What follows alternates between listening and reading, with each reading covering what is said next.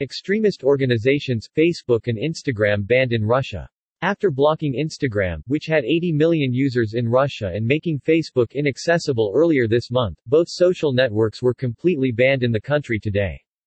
Moscow court declared Instagram and Facebook extremist organizations, effectively making it illegal for the platforms to operate in Russia. The judge had rejected the request by Meta's lawyers to stop or delay the proceedings against the social media giant.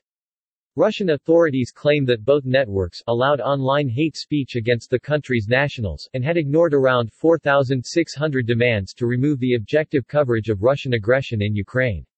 According to Russian officials, the objective coverage of the war was a false content about Russia's military operation in Ukraine. Russian authorities also claimed that their 1,800 demands to delete calls for illegal protest from both networks were ignored.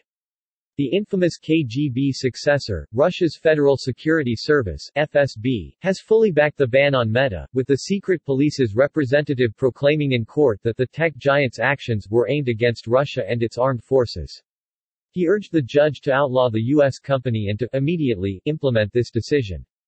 Russia's prosecutor general had filed a legal complaint demanding that Meta's platforms be outlawed and the company itself designated an extremist organization in Russia, after Instagram and Facebook refused to ban or remove critical information about Russia's war of aggression against Ukraine amid Moscow's ongoing invasion of the pro-Western neighbor country.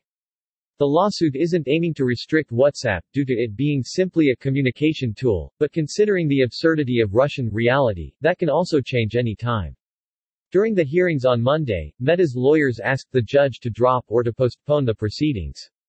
They argued that the lawsuit shouldn't be handled by a Russian court as Meta is registered in the U.S. and because of this fact the proceedings should be transferred to America. The defense also complained that it wasn't given enough time to properly prepare for the case, which was filed just over a week ago. All defense's complaints and requests were blanketly rejected by the court.